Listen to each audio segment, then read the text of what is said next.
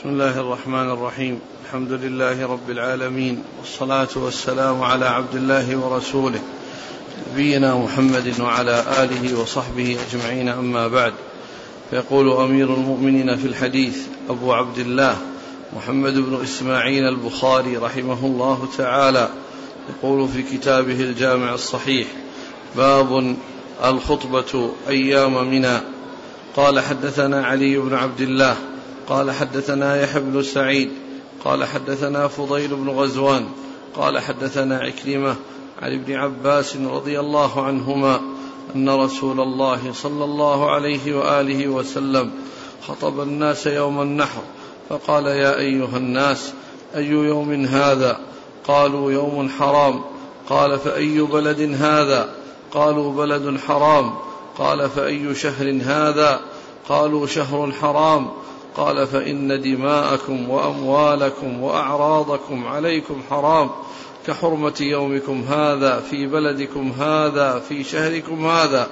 فأعادها مرارا. ثم رفع رأسه فقال اللهم هل بلغت؟ اللهم هل بلغت؟ قال ابن عباس رضي الله عنهما فوالذي نفسي بيده إنها لوصيته إلى أمته فليبلغ الشاهد الغائب.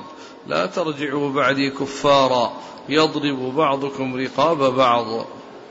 بسم الله الرحمن الرحيم الحمد لله رب العالمين وصلى الله وسلم وبارك على عبده ورسوله نبينا محمد وعلى آله وأصحابه أجمعين. أما بعد يقول الإمام البخاري رحمه الله باب الخطبة يوم النحر. الرسول عليه الصلاة والسلام خطب الناس يوم النحر وبين لهم خطورة ما يتعلق بقتل الأنفس وبأخذ الأموال والتعرض للأعراض.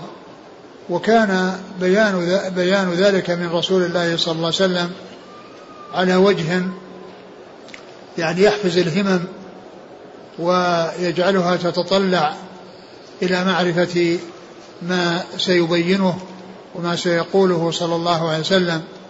فإنه قال يعني سأل الناس أي يوم هذا وأي شهر هذا وأي بلد هذا وقالوا يعني في بعض الروايات قالوا شهر حرام بلد حرام يوم حرام وفي بعض الروايات قالوا الله ورسوله أعلم. في بعض الروايات قالوا الله ورسوله أعلم. يعني أنهم ما ما ما أجابوا وفي بعضها أنهم ظنوا أنه سيسميه بغير اسمه ظنوا أنه سيسميه بغير اسم بغير اسمه. ولما سألهم هذه الأسئلة ويعني بين لهم في بعض الروايات أليس أليس أليس البلد الحرام؟ أليس الشهر الحرام؟ أليس اليوم الحرام؟ فتقرر ذلك في نفوسهم وعند ذلك نقلهم صلى الله عليه وسلم إلى الشيء الذي يريده وهو بيان حرمة الأنفس والأموال والأعراض. فقال عليه الصلاة والسلام بعد أن قرر تقرر هذا عندهم وعرفوا أهمية يعني هذا الذي خاطبهم به واستقر في نفوسهم ذلك وعرفوا يعني أنه سألهم عن هذه الأسئلة التي تتعلق بتحريم اليوم والشهر والبلد ثم قال إن دماءكم وأموالكم وأعراضكم عليكم حرام كحرمة يومكم هذا في شهركم هذا في بلدكم هذا. فكما أنه متقرر عندهم حرمة اليوم والشهر والبلد فألحق هذا بهذا وقاسه بهذا وقال إن كما أن هذا حرام فإن هذا حرام. يعني كما أن هذا حرام وتعرفون أنه حرام فإن إزهاق النفوس وكذلك أخذ الأموال وكذلك انتهاك الأعراض أنه حرام. إن قال كحرمة يومكم هذا إن دماءكم وأموالكم وأعراضكم عليكم حرام. كحرمة يومكم هذا في شهركم هذا في بلدكم هذا. وهذا أوضح ما يكون من البيان من رسول الله صلى الله عليه وسلم فإنه أنصح الناس للناس وأفصح الناس عليه الصلاة والسلام. فهو أكمل الناس نصحا وأفصحهم لسانا وأكملهم بيانا عليه الصلاة والسلام. فبين خطورة التعرض للأنفس والأموال والأولاد بهذا التقرير الذي آه، مهد له ببيان حرمة الشهر وحرمة اليوم وحرمة البلد الذي هو متقرر عندهم والذي هو معروف عندهم. ثم قال ابن ابن عباس إنها وصية محمد صلى الله عليه وسلم لأمته فليبلغ الشاهد الغائب وقال لا ترجعوا بعدي كفارا يضرب بعضكم رقاب بعض. وهذا كله من كلام الرسول صلى الله عليه وسلم. تخلله هذه الجملة التي قالها ابن عباس وهي أنها وصيته صلى الله صلى الله عليه وسلم. أقرأ الحديث. خطب النبي صلى الله عليه وسلم الناس يوم النحر فقال يا أيها الناس أي يوم هذا؟ قالوا يوم حرام. قال فأي بلد هذا؟ قالوا بلد حرام. قال فأي شهر هذا؟ قالوا شهر حرام. قال فإن دماءكم وأموالكم وأعراضكم عليكم حرام كحرمة يومكم هذا في بلدكم هذا في شهركم هذا. فأعادها مرارا ثم رفع رأسه فقال اللهم هل بلغت؟ اللهم هل بلغت؟ قال ابن عباس رضي الله عنهما فوالذي نفسي بيده إنها لوصيته إلى أمته. فليبلغ الشاهد الغائب لا ترجعوا بعدي كفارا يضرب بعضكم رقاب بعض. يعني وهذه وهذه الوصية التي هي وصية رسول الله صلى الله عليه وسلم في هذا اليوم العظيم هي يعني آه، الأخذ بها والتمسك بها وال يعني والدعوة إليها.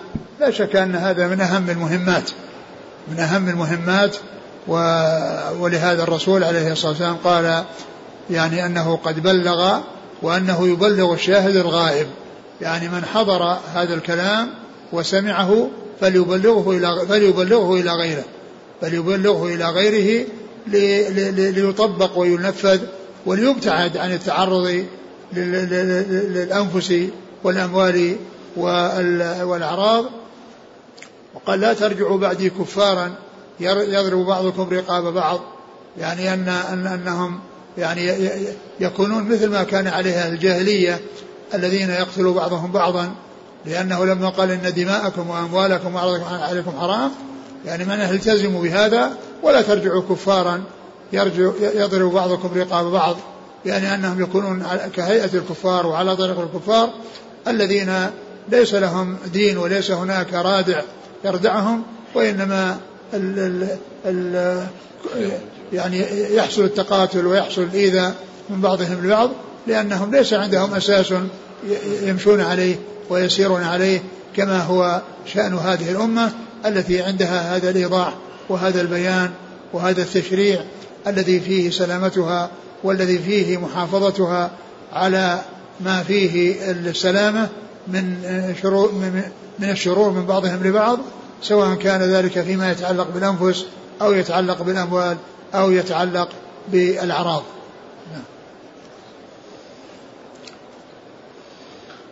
قال حدثنا علي بن عبد الله ابن المديني. عن يحيى بن سعيد القطان. عن فضيل بن غزوان نعم. عن عكرمة عن ابن عباس. نعم. قال حدثنا حفص بن عمر قال حدثنا شعبة قال أخبرني عمرو قال سمعت جابر بن زيد قال سمعت ابن عباس رضي الله عنهما قال سمعت النبي صلى الله عليه وسلم يخطب بعرفات. تابعه ابن عيينة عن عمرو. ثم ذكر هذا الحديث عن العباس الذي فيه أنه سمع النبي صلى الله عليه وسلم يخطب بعرفات.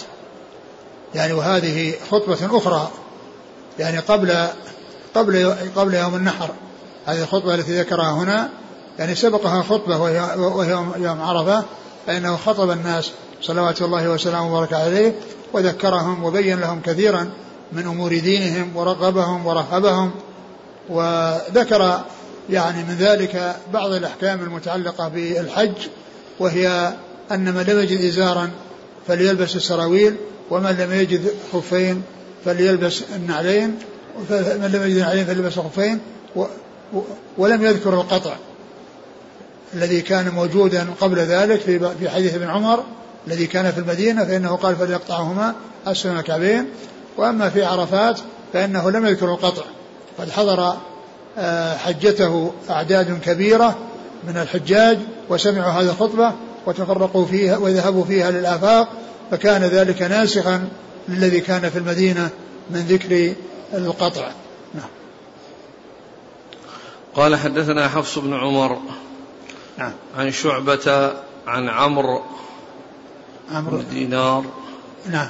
عن جابر بن زيد. نعم. عن ابن عباس. نعم. تابعه ابن عيينة عن عمرو. نعم. قال حدثني عبد الله بن محمد. قال حدثنا أبو عامر. قال حدثنا قرة. قال حدثنا قرة عن محمد بن سيرين.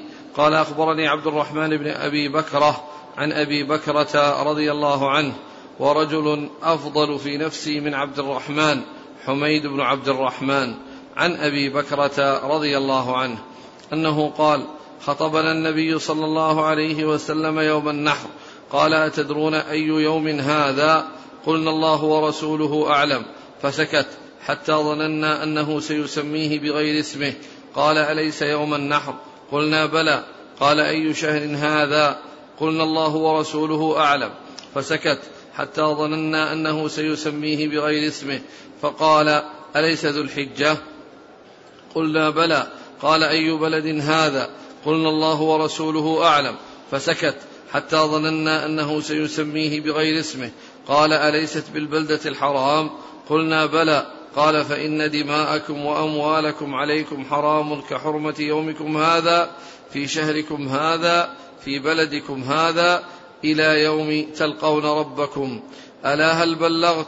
قالوا نعم. قال اللهم اشهد. فليبلغ الشاهد الغائب. فرب مبلغ أوعى من سامع. فلا ترجعوا بعدي كفارا. يضرب بعضكم رقاب بعض. عن جابر حديث. حديث عن أبي بكره عن عن أبي بكر.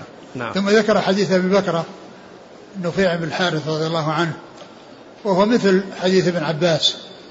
إلا أنه يختلف عنه في بعض الأمور فمنها ان أنه في أوله عندما سألهم يقولون الله ورسوله أعلم وأنهم ظنوا أنه سيسميه بغير اسمه وهم يعرفون يعرفون البلد ويعرفون الشهر ويعرفون اليوم ولا ولا ولا إشكال عندهم في ذلك ولكن لما جاء هذا السؤال ظنوا أنه سيسميه بغير اسمه ظنوا أنه سيسميه بغير اسمه.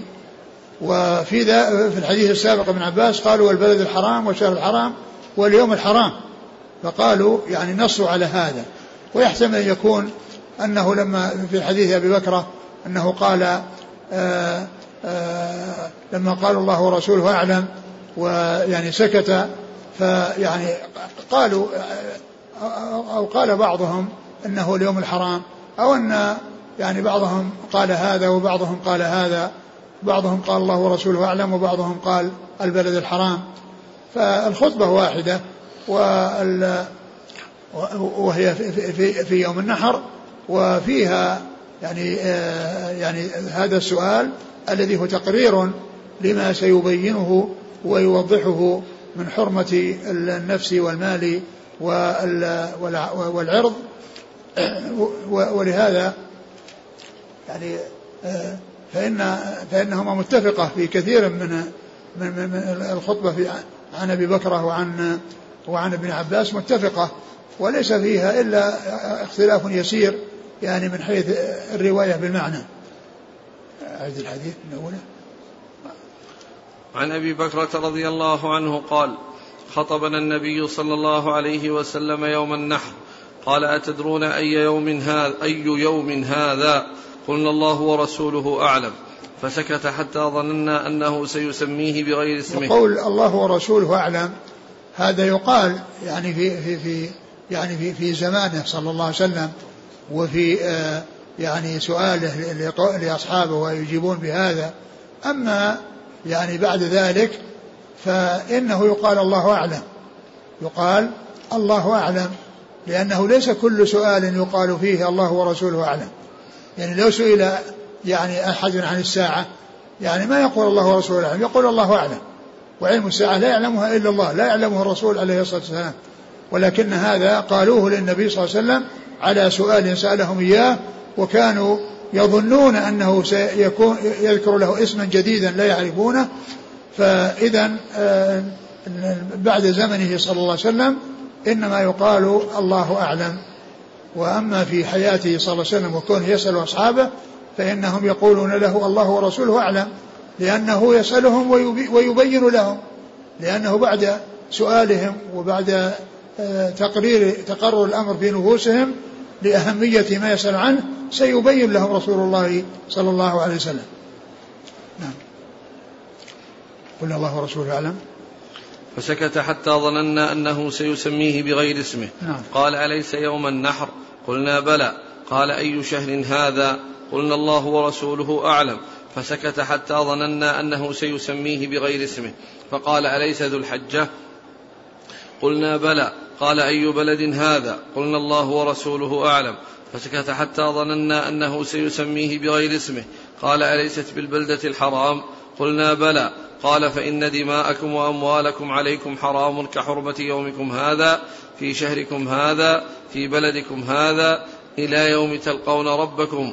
ألا هل بلغت قالوا نعم. قال وهذا الله. وهذا فيه الأموال الأنفس والأموال. يعني ما جاء في ذكر الأعراض الذي جاء في حديث ابن عباس. نعم. إن دماءكم وأموالكم قال الله إن دماءكم وأموالكم عليكم حرام كحرمة يومكم هذا في شهركم هذا في بلدكم هذا. إلى يوم تلقون ربكم. ألا هل بلغت؟ قالوا نعم. قال اللهم اشهد. فليبلغ الشاهد الغائب. فرب مبلغ أوعى من سامع. فلا ترجعوا بعدي كفارا يضرب بعضكم رقاب بعض. وهو مثل الذي قبله. وفيه أن أن التبليغ لمن حفظ يعني شيئا من حديث الرسول صلى الله عليه وسلم وبلغه لغيره فإنه قد آه، سعى إلى حفظ سنته وإلى حفظ الشريعة ولهذا قال عليه السلام فرب مبلغ أو عام سامع. رب مبلغ أو عام سامع لأن يعني لأن الإنسان قد يحفظ الشيء ولكنه لا يكون عنده الفقه الكثير فيه فيكون ذلك الذي بلغ يكون أحفظ وأوعى يعني من من من غيره لذلك الذي بلغ وقد يكون أيضا من ناحية الفهم والاستنباط يعني يستنبط منه الشيء الكثير. وكما هو معلوم فإن الحديث الواحد يشرحه عدد من الشراح ويتفاوتون في الشرح فمنهم من يستنبط يعني بعض المسائل التي تستنبط من الحديث ولا يذكرها الشارح الآخر. ف يعني فالشيء إذا حفظه الإنسان وسمعه من رسول الله صلى الله عليه وسلم وبلغه لغيره فإن ذلك المبلغ يعني قد يكون يعني يعني يكون أوعى في الحفظ وأيضا كذلك من ناحية الفهم والاستنباط و وبذلك تكون الشريعة يعني حفظت ومن علمها وحفظ شيئا منها فإنه لا يكتمه ولا يخفيه وإنما يبلغه لغيره حتى تكون حتى تكون هذه الشريعة يعني وصلت إلى إلى إلى إلى هذه الأمة وحتى أيضا آه، آه، يستنبط منها مسائل الفقه ومسائل الأحكام لأن لأن الأحكام والشريعة إنما تستنبط من كتاب الله ومن سنة رسوله صلى الله عليه وسلم. ولهذا يعني بعض بعض الشراح يذكر فوائد كثيرة في الحديث الواحد. وبعضهم لا يأتي بمثل ما أتى به غيره من هذه الكثرة. نعم. قال حدثنا عبد الله بن محمد هو الجعفي. عن أبي عامر العقدي. عن قرة وابن خالد. عن محمد بن سيرين. نعم. عن عبد الرحمن بن أبي بكرة. نعم. عن أبي بكرة. يعني ورجل عبد الرحمن عبد الرحمن بن أبي بكرة يروى عن أبيه أبي بكرة. وفيه أيضا ممن أخذ عنه ابن سيرين هذا الحديث رجل آخر وهو حميد بن عبد الرحمن الحميري عن أبي بكرة إذا أبو بكر ابن سيرين له فيه شيخان. يروي يعني يروي عنهما هذا الحديث عن أبي بكره أحدهما أولهما ابنه عبد الرحمن والثاني آه الذي هو حميد بن آه بن آه حميد بن عبد الرحمن. حميد بن عبد الرحمن الحميري. قال عن حميد بن ورجل هو أعظم. رجل هو أفضل في نفسي من عبد الرحمن. ورجل هو أفضل في نفسي من عبد الرحمن. يعني أن حميد أفضل في نفسه من عبد الرحمن من, من عبد الرحمن بن أبي بكرة. ويعني ذكر الحافظ أن عبد الرحمن أنه دخل في بعض الولايات وبخلاف حميد بن, بن عبد الرحمن فإنه كان زاهدا. وأيضا ذكر في ترجمته أن محمد بن سيرين قال هو أفقه أهل البصرة أفقه أهل البصرة. فإذا هذا التفضيل أو هذا الكلام الذي قاله محمد بن سيرين فيما يتعلق بحميد بن عبد الرحمن وأنه أفقه أهل البصرة يعني هذا هو الذي يعني يبين وجه آه، تقديمه وتفضيله عليه حيث قال إنه أفقه أهل البصرة. وهم كلهم بصريون. عبد الرحمن بن أبي بكرة وهذا الذي هو حميد بن عبد الرحمن الحميري كلهم بصريون فقوله هو أفقه أهل البصرة يعني هذا يبين وجه تقديمه عليه. نعم.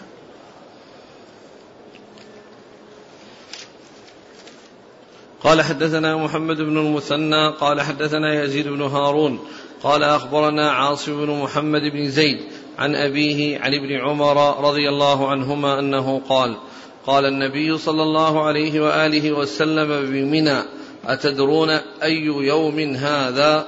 قالوا الله ورسوله أعلم. فقال فإن هذا يوم حرام أفتدرون أي بلد هذا؟ قالوا الله ورسوله أعلم. قال بلد حرام أفتدرون أي شهر هذا؟ قالوا الله ورسوله أعلم. قال شهر حرام. قال فإن الله حرم عليكم دماءكم وأموالكم وأعراضكم كحرمة يومكم هذا في شهركم هذا في بلدكم هذا. وقال هشام بن الغاز أخبرني نافع عن ابن عمر رضي الله عنهما. وقف النبي صلى الله عليه وسلم يوم النحر بين الجمرات في الحجة التي حج بها. وقال هذا يوم الحج الأكبر. فطفق النبي صلى الله عليه وسلم يقول اللهم اشهد وودع الناس فقالوا هذه حجة الوداع. ثم ذكر حديث ابن عمر رضي الله عنهما وهو قريب من حديث أبي بكر الذي قبل هذا لأنه ذكر فيه ال ال الأسئلة الثلاثة وقال فيها إن دماءكم وأموالكم وأعراضكم عليكم حرام.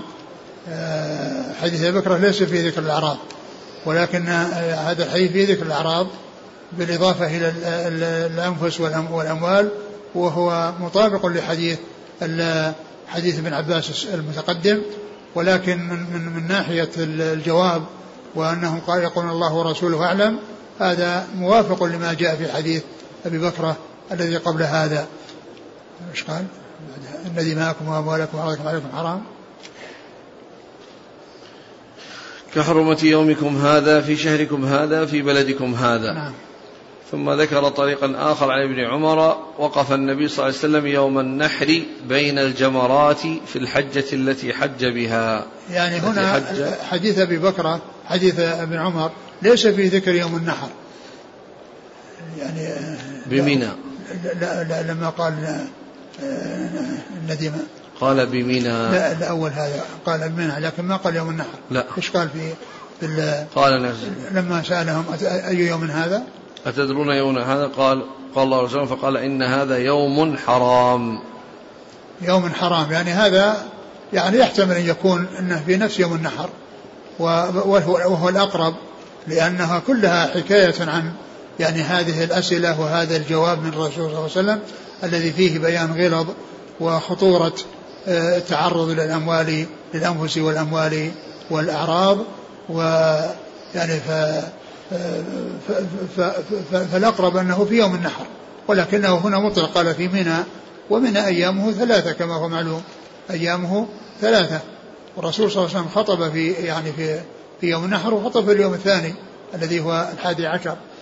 ف, ف يعني لكن هذه الأمور الثلاثة يعني كما جاء في, الحديثين السابقين يعني ذكرها والسؤال عن الشهر والبلد واليوم و يعني ف ليس في تنصيص على اليوم ولكنه محمول على اليوم الأول الذي هو يوم العيد. وبعدين؟ والثاني نص قال وقف النبي صلى الله عليه وسلم يوم النحر بين الجمرات. يعني يوم النحر نعم وفي, وفي, وفي الطريقة الثانية هذه التي أشار إليها يوم النحر بين الجمرات. وهذا يبين أن الرواية التي قبل هذه المطلقة أنها محمولة على هذه الرواية المقيدة التي هي أنه يوم النحر. لا سيما والأسئلة واحدة والجواب واحد. نعم. وقال بعد ذلك؟ في الحجة التي حج بهذا وقال هذا يوم الحج الأكبر. وقال هذا يوم الحج الأكبر الذي هو يوم النحر. قال هذا يوم الحج الأكبر. وسمي يوم الحج الأكبر الذي هو يوم النحر لأن أكثر أعمال الحج فيه لأن فيه أربعة أعمال من أعمال الحج التي هي الرمي والنحر والحلق والطواف. وقيل إن يوم الحج الأكبر هو يوم عرفة يوم هو يوم عرفة لكن يعني بعض أهل العلم قال إن المقصود يوم النحر وإنما سمي أكبر لأن كثيرا من أعمال الحج فيه. وأما يوم عرفة فهو الركن الأعظم من أركان الحج والذي لا يتم الحج إلا به والذي إذا فات الحج فات والذي إذا فات الحج يعني إذا فات اليوم فات الحج بفواته. نعم. قال فطفق النبي صلى الله عليه وسلم يقول اللهم اشهد ودع الناس فقالوا هذه حجة الوداع. يعني قال ليبلغ الشاهد الغائب ويعني وفيها في بعضها انه قال لعلي ألقاكم بعد عامي هذا فقيل ودع الناس فسميت حجة الوداع مع أنها هي الحجة الوحيدة التي حجها صلى الله عليه وسلم والتي بين فيها أحكام الحج آه، وكانت في السنة العاشرة قال حدثنا محمد بن المثنى نعم. عن يزيد بن هارون نعم. عن عاصم بن محمد بن زيد نعم. عن أبيه عن ابن عمر. يعني هو يروي عن جده. يعني عاصم بن محمد إيش؟ بن زيد. عن أبيه. عن أبيه الذي هو محمد بن زيد. ويروي عن عبد الله بن عمر الذي هو جده. نعم. وقال هشام بن الغازي أخبرني نافع عن ابن عمر. وقال هشام أخبرني. نافع. نعم. عن ابن عمر. نعم. والإسناد الأول وشو؟ عاصم بن محمد بن زيد نعم نعم. عن أبيه عن ابن عمر. نعم. لا. نعم. آه، إذا النبي صلى الله عليه وسلم وقف مرتين لتعليم الناس. كيف؟ المرة اللي ذكرتم آه، في افعل ولا حرج. أي نعم نعم. كان ذلك يقولون بعد الزوال. نعم. وهذا ضحى كان كانت الخطبة هذه ضحى فصار الوقوف مرتين مرة ضحى وخطب هذه الخطبة ومرة بعد الزوال فجاءه أولئك الذين يسألون نعم. عن التقديم والتأخير نعم يستقيم نعم يقول هذا يبدو والله أعلم هذا وإن كان هذا وإن كان وهو كان نص ضحى ها؟ هو قال ضحى عندك؟ الحافظ بن حجر أه. لما شرح أه. قال إن هذه الروايات بينت لنا اليوم والمكان.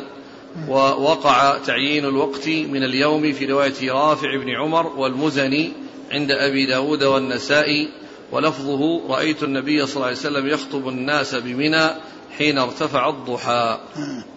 نعم يعني معناه أن هذه الخطبة التي فيها إيضاح وبيان يعني كانت في الضحى وتلك كانت في المساء بعد بعد الزوال التي التي فيها الأسئلة والتي قال فيها رجل رميت بعدما أمسيت. لأنه يسأله في المساء رميت بعدما أمسيت. نعم. قال رحمه الله تعالى باب هل يبيت أصحاب السقاية أو غيرهم بمكة ليالي منى؟ قال حدثنا محمد بن عبيد بن ميمون. قال حدثنا عيسى بن يونس عن عبيد الله عن نافع عن ابن عمر رضي الله عنهما رخص النبي صلى الله عليه وسلم. قال حدثنا يحيى بن موسى قال حدثنا محمد بن أبي محمد بن بكر قال أخبرنا ابن جريج قال أخبرني عبيد الله عن نافع عن ابن عمر رضي الله عنهما أن النبي صلى الله عليه وسلم أذن. قال حدثنا محمد بن عبد الله بن نمير قال حدثنا أبي قال حدثنا عبيد الله قال حدثني نافع عن ابن عمر رضي الله عنهما أن العباس رضي الله عنه استأذن النبي صلى الله عليه وسلم ليبيت بمكة ليالي منى من أجل سقايته فأذن له. تابعه أبو أسامة وعقبة بن خالد وأبو ضمرة. ثم ذكر باب هل يبيت أهل السقاية أو غيرهم بمكة ليالي منى هل يبيت أهل السقاية أو غيرهم ليالي منى ليالي بمكة ليالي منى. بمكة ليالي منى. يعني أنهم المبيت ليلة الحادي عشر والثاني عشر لجميع الحجاج لازم. والليلة الثالث عشر آه، لازمة لمن أراد التأخر. أما من أراد التعجل فإنه لا يلزمه إلا المبيت ليلتين. يعني أن يبيت ليلتين ليلة الحادي عشر وليلة الثاني عشر. وهذا في حق المتعجلين. أما المتأخرون فإنهم يبيتون ثلاث ليالي. هذه الليالي التي يعني آه، يجب على الحجاج أن يكونوا فيها بمنى وأن يبيتوا بمنى. آه، آه، استثني من ذلك أهل السقاية الذين يقومون بسقاية الحجاج والذين عند زمزم يخرجون الماء ويضعونه في الأحواض ويأتي الحجاج ويشربون منه.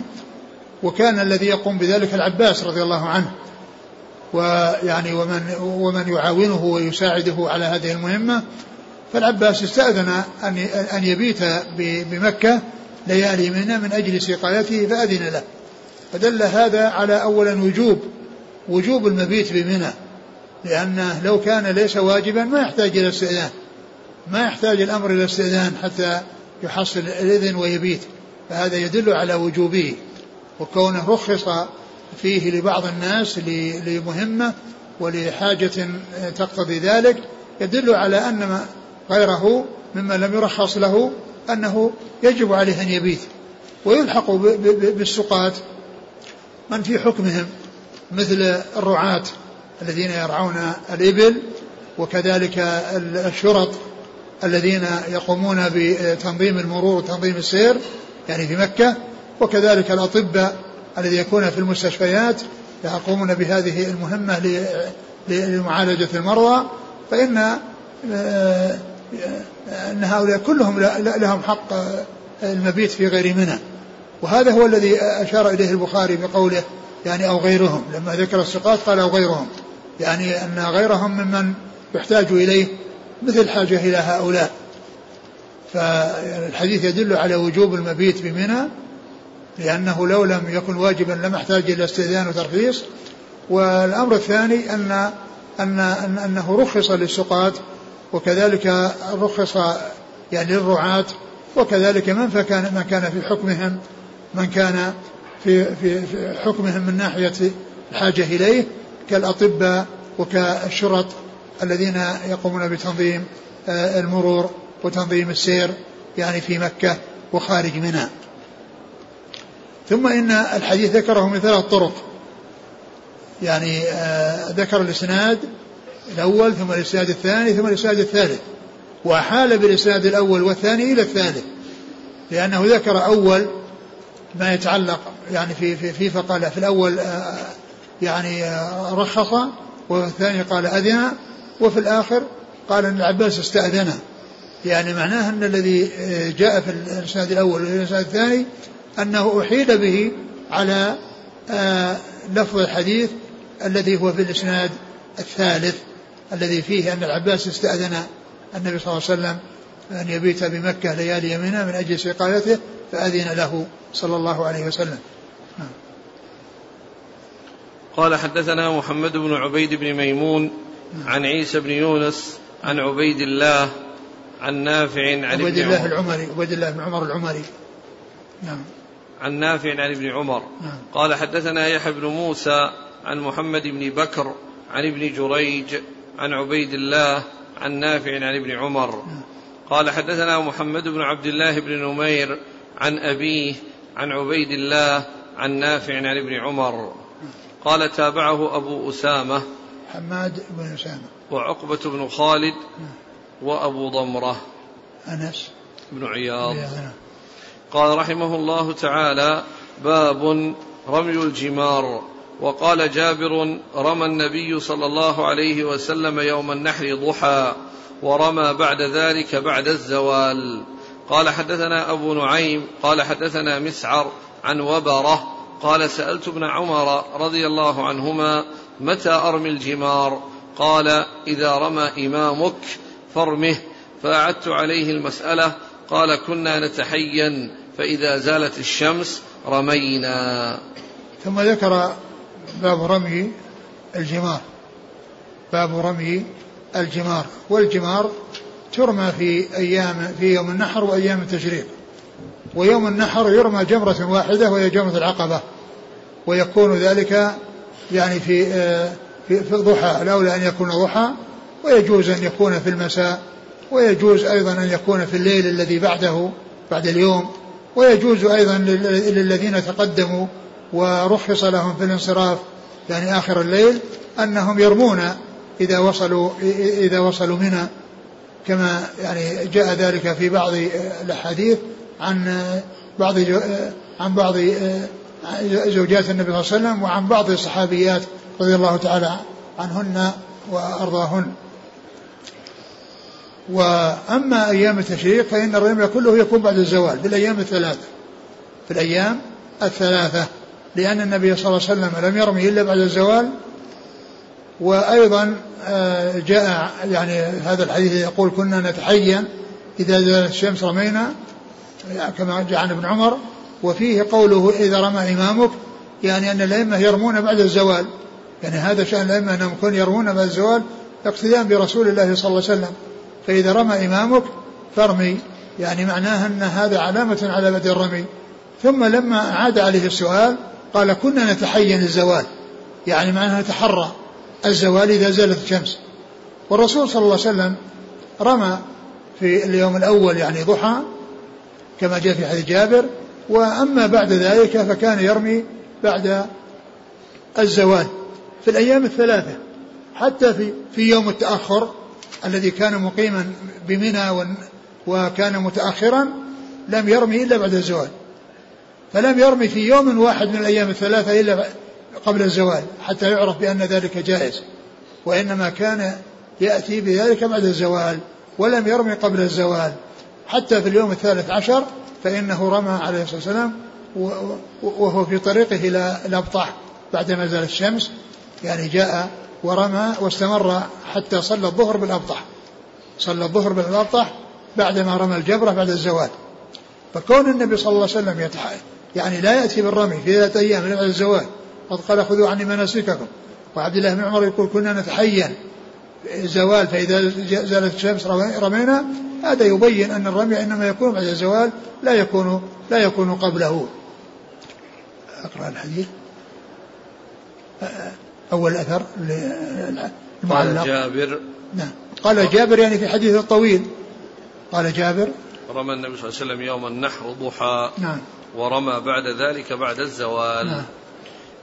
قال وبره. سألت ابن عمر متى أرمي الجمار؟ قال إذا رمى إمامك. نعم.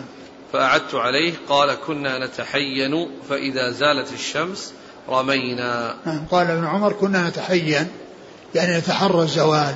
وننتظر الزوال وننظر يعني هل زالت الشمس أو ما زالت. فإذا زالت رموا. والرسول صلى الله عليه وسلم كان يرمي بعد الزوال قبل الصلاة لأنه يعني الحادي عشر والثاني عشر كان يرمي بعد الزوال ويذهب ويصلي بالناس في مسجد الخير. وفي اليوم الثالث عشر ارتحل بعد الزوال ومر بالجمرة بعد الزوال ورماها واستمر في طريقه إلى الأبطح حتى نزل الأبطح وصلى فيه الظهر. وصلى فيه الظهر فهذا كله يبين لنا أن الرمي إنما يكون بعد الزوال لا يكون قبله لأنه لو كان جائزا لفعله النبي صلى الله عليه وسلم مرة واحدة. نعم. قال حدثنا أبو نعيم الفضل بن دكين. عن مسعر ابن كدام. عن وبرة ابن عبد الرحمن المسلي الكوفي. نعم. عن ابن عمر. نعم. قال كلهم كوفيون إلا ابن عمر. نعم. قال رحمه الله تعالى باب رمي الجمار من بطن الوادي. قال حدثنا محمد بن كثير قال أخبرنا سفيان عن الأعمش عن إبراهيم عن عبد الرحمن بن يزيد قال رمى عبد الله رضي الله عنه من بطن الوادي فقلت يا أبا عبد الرحمن إن ناسا يرمونها من فوقها فقال والذي لا إله غيره هذا مقام الذي أنزلت عليه سورة البقرة صلى الله عليه وسلم. وقال عبد الله بن الوليد قال حدثنا سفيان قال حدثنا الأعمش بهذا. ثم قال باب رمي الجمار من بطن الوادي. باب رمي الجمار من بطن الوادي. فالمقصود من ذلك جمرة العقبة هي التي رماها ابن مسعود من بطن الوادي وجعل مكة عن يساره ومنى عن يمينه وقال هذا مقام الذي أنزلت عليه سورة البقرة. هذا المقام الذي أنزلت عليه سورة البقرة. آه آه الحديث. عبد الله بن مسعود رمى من بطن الوادي. عبد الله بن مسعود رمى رمى من بطن يعني رمى الجمرة. رمى الجمرة من بطن الوادي جاعلا مكة عن يساره ومنى عن يمينه. نعم. فقال عبد الرحمن بن يزيد يا أبا عبد الرحمن إن ناسا يرمونها من فوقها. إن أناسا يرمونها أي الجبرة من فوقها لأنها كانت في سفح جبل. ومعنى ذلك أنهم يرمون من الجبل. يرمون وهم فوق يعني فوق من فوق. يعني فوقها يعني من فوق الجبل.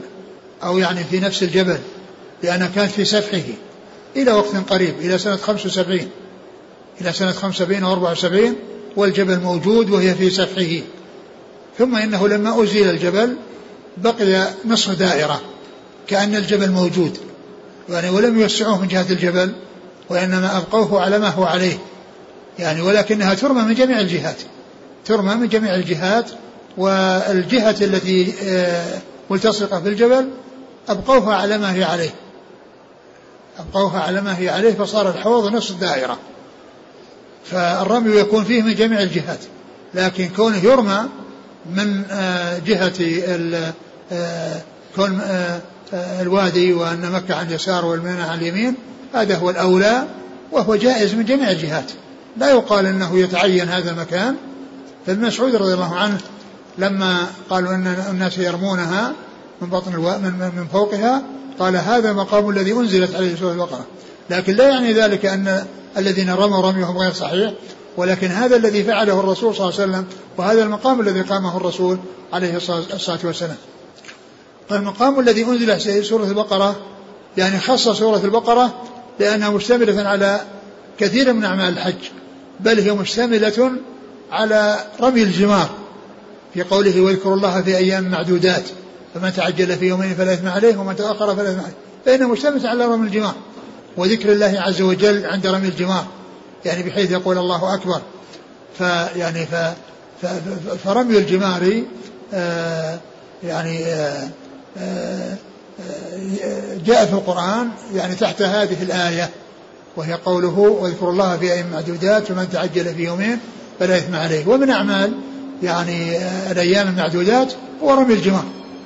أعمال الأيام المعدودات التي هي الثلاثة الحادي عشر والثاني عشر والثالث عشر هي الرمي للجمار وأنه يعني آه، آه، آه، وأن الرسول رمى من هذا المكان لكن لا يعني ذلك لزومه وتعينه وإنما الرمي سائغ من جميع الجهات والتنصيص على سورة البقرة دون غيرها من السور لأنه ذكر فيها كثير من أعمال الحج وذكر فيها أيضا ما يتعلق برمي الجمار في قوله واذكروا الله في أيام معدودات نعم.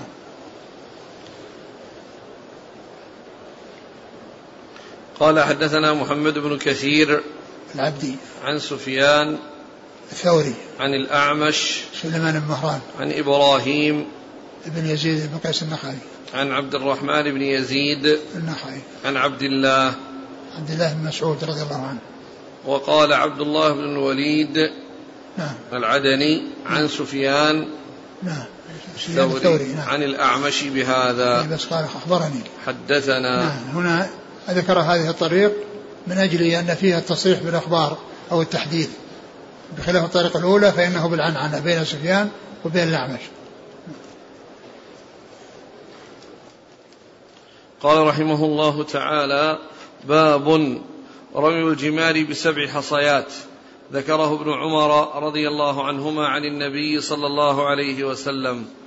قال حدثنا حفص بن عمر قال حدثنا شعبة عن الحكم عن إبراهيم عن عبد الرحمن بن يزيد عن عبد الله رضي الله عنه أنه انتهى إلى الجمرة الكبرى جعل البيت عن يساره ومنا عن يمينه ورمى بسبع وقال هكذا رمى الذي أنزلت عليه سورة البقرة صلى الله عليه وآله وسلم. ثم قال رمى الجمار بسبع يعني بسبع حصيات. الجمار ترمى بسبع حصيات لكل جمرة من الجمرات الثلاث. فالجمرات التي يلزم الحجاج رميها إن كانوا متعجلين فعدد الجمرات تسع وأربعون حصاة وإن كانوا متأخرين فعدد الجمرات سبعين حصى سبعون حصاة. لأن اليوم الأول فيه سبع واليوم الحادي عشر فيه واحد وعشرين واليوم الثاني عشر فيه واحد وعشرين فتكون للمتعجلين تسعة وأربعين. ومن تأخر يضاف إلى ذلك إحدى وعشرون حصاة ترمى في اليوم الثالث عشر فيكون مجموع سبعون حصاة. إذا المتعجلون يرمون بتسع وأربعين حصاة في, في يوم العيد واليومين بعده والمتأخرون يرمون بسبعين حصاة في يوم العيد والثلاثة الأيام آه، آه، الأيام بعده. وفي في, في والبخاري رحمه الله عقد ترجمة في الرمي بسبع حصيات. وذكر فيه يعني هذا الحديث الذي هو عن ابن مسعود رضي الله عنه وأنه أنه رماها بسبع وقال هذا مقام الذي أنزلت عليه سورة البقرة. إذا الأول أورده من أجل رمي الجمار وثبوت رمي الجمار وهنا من أجل ذكر العدد الذي هو السبع للجمرة الواحدة. نعم. قال حدثنا حفص بن عمر عن شعبة عن الحكم ابن عتيبة. عن إبراهيم عن عبد الرحمن بن يزيد عن عبد الله. قال رحمه الله تعالى باب من رمى جمرة العقبة فجعل البيت عن يساره. قال حدثنا آدم قال حدثنا شعبة قال حدثنا الحكم عن إبراهيم عن عبد الرحمن بن يزيد أنه حج مع ابن مسعود رضي الله عنه فرآه يرمي الجمرة الكبرى بسبع حصيات فجعل البيت عن يساره ومنا عن يمينه. ثم قال هذا مقام الذي أنزلت عليه سورة البقرة. ثم ذكر هذه الترجمة تتعلق ب يعني الهيئة التي كان عليها وهي أن مكة عن عن يساره ومنى عن يمينه. يعني من بطن الوادي مستقبلا الجمرة ومكة عن يساره ومنى عن يمينه. وهذا أن هذا هو المقام الذي قامه رسول الله صلى الله عليه وسلم وهو يرمي الجمرة. نعم. قال حدثنا آدم ابن أبي إياس عن شعبة عن الحكم عن إبراهيم عن عبد الرحمن بن يزيد عن ابن مسعود. قال رحمه الله تعالى باب يكبر مع كل حصاه. قاله ابن عمر رضي الله عنهما عن النبي صلى الله عليه وسلم. قال حدثنا مسدد عن عبد الواحد. قال حدثنا الأعمش. قال سمعت الحجاج يقول على المنبر السورة التي يذكر فيها البقرة والسورة التي يذكر فيها آل عمران. والسورة التي يذكر فيها النساء. قال فذكرت ذلك لإبراهيم. فقال حدثني عبد الرحمن بن يزيد أنه كان مع ابن مسعود رضي الله عنه حين رمى جمرة العقبة فاستبطن الوادي حتى إذا حاذى بالشجرة اعترضها فرمى بسبع حصيات يكبر مع كل حصاة ثم قال منها هنا والذي لا إله غيره قام الذي أنزلت عليه سورة البقرة صلى الله عليه وسلم. ثم قال باب يكبر مع كل حصاة. باب يكبر مع كل حصاة. يعني أنه عندما يرمي عندما ترمى الجمار فإنها ترمى كل حصاة على حدة. ويكبر مع كل حصاة. ومعنى ذلك أنها لا ترمى جميعا لأن لأن كل حصاة على حدة ومعها تكبير. ومعلوم التكبير هذا مستحب ليس بواجب. ولكن الواجب هو الرمي. وأنها يعني ترمى بسبع حصيات كل جمرة بسبع حصيات ويستحب أن يكبر مع كل حصاة. ويستحب أن يكبر مع كل حصاة. ومعنى ذلك أنه لا يجوز رميها دفعة واحدة. لأنه لا رماها دفعة واحدة ما رمى يعني سبع حصيات. سبع حصيات متفرقة لقوله مع كل حصاة. معنى كل حصاة ترمى على حدة ويكبر مع كل حصاة.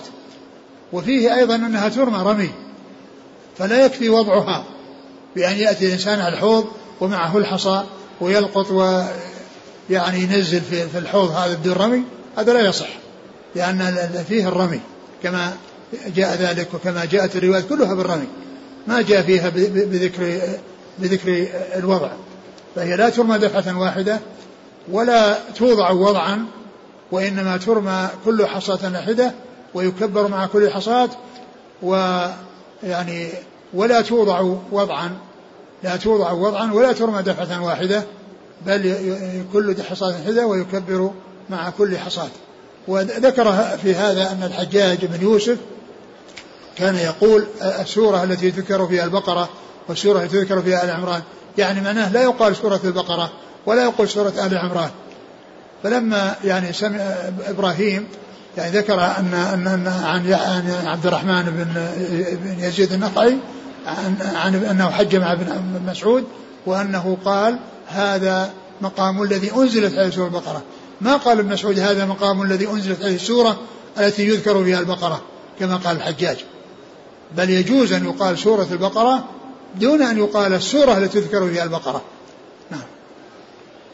قال حدثنا مسدد بن مسرهد عن عبد الواحد بن زياد. عن الأعمش عن الحج آه عن الأعمش عن إبراهيم عن عبد الرحمن بن يزيد عن ابن مسعود.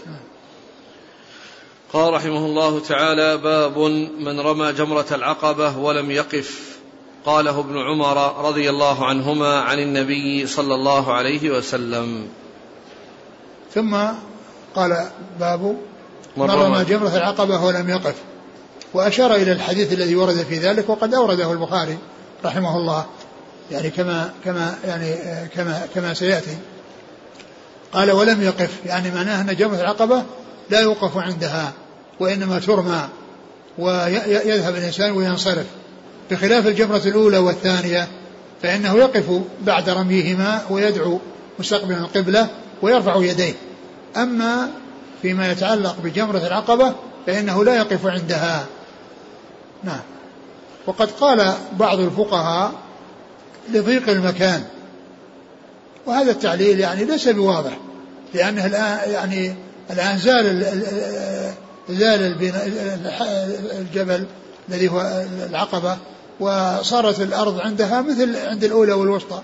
فإذا ليست القضية يعني قضية ضيق المكان بل الرسول صلى الله عليه وسلم فعل هذا وقف عند بعد الأولى والثانية ولم يقف بعد الثالثة إذا هذا هو الذي يتبع وهذا هو الذي يسلك ولا يقال إنه لضيق المكان. يعني من لو اتسع المكان يفعل. التعليل بضيق المكان يعني لو اتسع يفعل وهذا غير صحيح. بل ان ان ان إن الرامي إن الجبرة لا يوقف عندها لفعل الرسول صلى الله عليه وسلم سواء اتسع المكان أو لم يتسع. فاذا التعليل يعني لضيق المكان يعني معناه إنه لو اتسع المكان يفهم منه إنه ما في بأس. ولكن هذا خلاف. يعني ما جاء عن رسول الله صلى الله عليه وسلم. وهذا مثل بناء الكعبة. لو أنها بنيت يعني أنها لا, لا, لا, لا يمسح الركنان الشاميان لأنهما لا يبنيان على قواعد إبراهيم. يعني معناه لو بني على قواعد إبراهيم هل يمسحان أو لا يمسحان؟ لا يمسحان. لأن الرسول صلى الله عليه وسلم ما قال لأنهما لم يبنيا على قواعد إبراهيم. لا أمسحهما لأنهما لم يبنيا. وإنما ترك مسحهما فلا أعيد بناء الكعبة على ما كانت عليه في زمن إبراهيم ودخل الحجر فإنه لا لا يستلم الركنان الشاميان لا لا يستلمان. وإنما يستلم ما استلمه الرسول صلى الله عليه وسلم. باب من رمى الجمرة جمرة العقبة ولم يقف قاله ابن عمر عن النبي صلى الله عليه وسلم. نعم باب من رمى جمرة العقبة ولم يقف يعني عندها. قاله ابن عمر عن النبي صلى الله عليه وسلم هنا أشار إليه وذكره في ترجمة أخرى.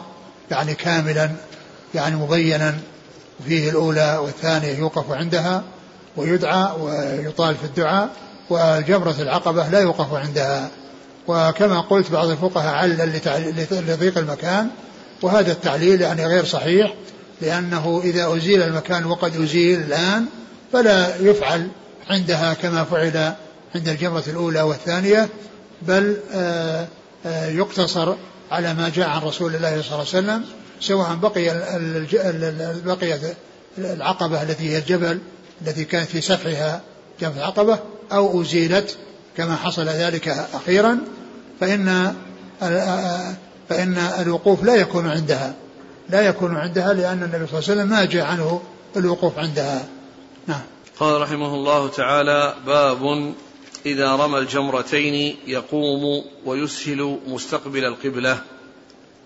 قال حدثنا عثمان بن أبي شيبة قال حدثنا طلحة بن يحيى قال حدثنا يونس عن الزهري عن سالم عن ابن عمر رضي الله عنهما أنه كان يرمي الجمرة الدنيا بسبع حصيات يكبر على إثر كل حصاة ثم يتقدم حتى يسهل فيقوم مستقبل القبلة فيقوم طويلا ويدعو ويرفع يديه ثم يرمي الوسطى ثم يأخذ ذات الشمال في فيس فيستهل يستسهل فيستهل ويقوم. ويقوم مستقبل القبلة فيقوم طويلا ويدعو ويرفع يديه ويقوم طويلا ثم يرمي جمرة ذات العقبة من بطن الوادي ولا يقف عندها ثم ينصرف فيقول هكذا رأيت النبي صلى الله عليه وسلم يفعله. هذا الحديث هو الذي أشار إليه في الترجمة السابقة التي هي أنه لا يقف عندها. قال فيه حديث ابن عمر عن النبي صلى الله عليه وسلم هذا هو الذي يعنيه وهذا هو الذي أشار إليه هذا الحديث الطويل. وأن النبي صلى الله عليه وسلم لما جاء لرمي الجمار بدأ بالأولى التي تلي مسجد الخيف ورماها بسبع حصيات يكبر مع كل حصاة ثم إنه تقدم إلى جهة القبلة وإلى جهة الجمرة التي تليها ووقف يعني آه، يدعو رافعا يديه. ولم يعني ولم يقف عند الجمرة يعني حتى لا يضيق على الذين يرمون الجمرة وحتى لا تصيبه الحجارة التي يرمي بها آه، الذين يرمون الجمار. فإذا استسهل يعني معناه أنه يعني نزل أو يعني ذهب إلى مكان سهل يعني ليس فيه أحد. يعني من, من, من الذين يرمون بحيث تجاوز مكان الرمي يعني بحيث لا يضيق على الذين يرمون بأن يقف يدعو في عند الجمرة ويضيق عليهم وكذلك أيضا حتى لا يصيبه يعني شيء من الحجارة التي التي يرمون بها. ففيه آه أن الرسول عليه الصلاة والسلام وقف بعد الأولى وقف بعد الثانية ولم يقف بعد الثالثة. ولم يقف بعد الثالثة إذا أن تتبع هذه السنة ويؤخذ بهذه السنة فيوقف عند بعد الأولى والثانية ولا يوقف بعد الثالثة نعم قال حدثنا عثمان بن أبي شيبة نعم. عن طلحة بن يحيى نعم. عن يونس عن الزهري يونس بن يزيد الأيلي عن الزهري عن سالم عن ابن عمر نعم. قال رحمه الله تعالى باب رفع اليدين عند جمرة الدنيا والوسطى. قال حدثنا إسماعيل بن عبد الله قال حدثني أخي عن سليمان عن يونس بن يزيد عن ابن شهاب عن سالم بن عبد الله أن عبد الله بن عمر رضي الله عنهما كان يرمي الجمرة الدنيا بسبع حصيات ثم يكبر على إثر كل حصاة ثم يتقدم فيسهل فيقوم مستقبل القبلة قياما طويلا فيدعو ويرفع يديه ثم يرمي الجمرة الوسطى كذلك. فيأخذ ذات الشمال فيسهل ويقوم مستقبل القبلة قياما طويلا فيدعو ويرفع يديه ثم يرمي الجمرة ذات ذات العقبة من بطن الوادي ولا يقف عندها ويقول هكذا رأيت رسول الله صلى الله عليه وسلم يفعل. ثم ذكر حديث ثم قال باب رفع اليدين في الدعاء. يعني بعد الجمرة الأولى والثانية. يعني هنا أورده من أجل رفع اليدين. قبل ذلك أورده من أجل الدعاء. و, فقال أن الرسول صلى الله عليه وسلم كان يرفع يديه بعد الأولى والثانية وأنه بعد الثالثة يعني لا يقف لا يدعو ولا يرفع يديه وإنما يرميها وينصرف.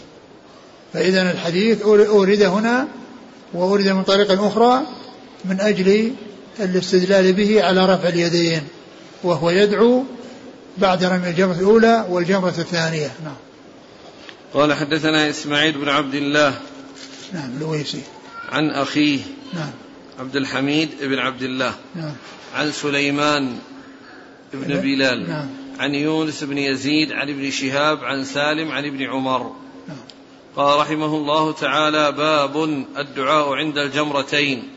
وقال محمد قال حدثنا عثمان بن عمر قال أخبرنا يونس عن الزهري أن رسول الله صلى الله عليه وسلم كان إذا رمى الجمرة التي تلي مسجد منى يرميها بسبع حصيات يكبر كلما رمى بحصاه ثم تقدم أمامها فوقف مستقبل القبلة رافعا يديه يدعو وكان يطيل الوقوف ثم يأتي الجمرة الثانية فيرميها بسبع حصيات يكبر كلما رمى بحصاه ثم ينحدر ذات اليسار مما يلي الوادي فيقف مستقبل القبلة رافعا يديه يدعو ثم يأتي الجمرة التي عند العقبة فيرميها بسبع حصيات يكبر عند كل حصاة ثم ينصرف ولا يقف عندها. قال الزهري سمعت سالم بن عبد الله يحدث مثل هذا عن أبيه عن النبي صلى الله عليه وآله وسلم وكان ابن عمر يفعله. ثم ذكر الدعاء الدعاء بعد الأولى والثانية. يعني هناك ذكر رفع اليدين وهنا ذكر الدعاء. وقبل ذلك ذكر الرمي. فهو مثل الذي قبله إلا أنه أورد من أجل أنه كان يدعو بعد الأولى وبعد الثانية. قال حدثنا محمد هو بن بشار. نعم. عن عثمان بن عمر نعم. عن يونس عن الزهري. نعم. أن الرسول صلى الله عليه وسلم نعم. هنا أرسله. أرسل لكنه ذكر ثم قال نعم. قال الزهري سمعت سالم بن عبد الله يحدث مثل هذا عن أبيه. يعني معناه أن المتن تخلل الإسناد. المتن تخلل الإسناد لأنه وقف عند الزهري ثم ذكر الحديث ثم الزهري قال عن فلان عن فلان. يعني معناه أن, أن الإسناد موجود كامل إلا أن المتن تخلله. نعم. قال رحمه الله تعالى باب الطيب بعد رمي الجمار والحلق قبل الإفاضة. والله أعلم وصلى الله وسلم وبارك على عبده ورسوله نبينا محمد وعلى آله وأصحابه أجمعين. جزاكم الله خيرا وبارك الله فيكم. ألهمكم الله الصواب ووفقكم للحق. شافاكم الله وعافاكم ونفعنا الله بما سمعنا. غفر الله لنا ولكم وللمسلمين أجمعين. سبحانك اللهم وبحمدك. نشهد أن لا إله إلا أنت. نستغفرك.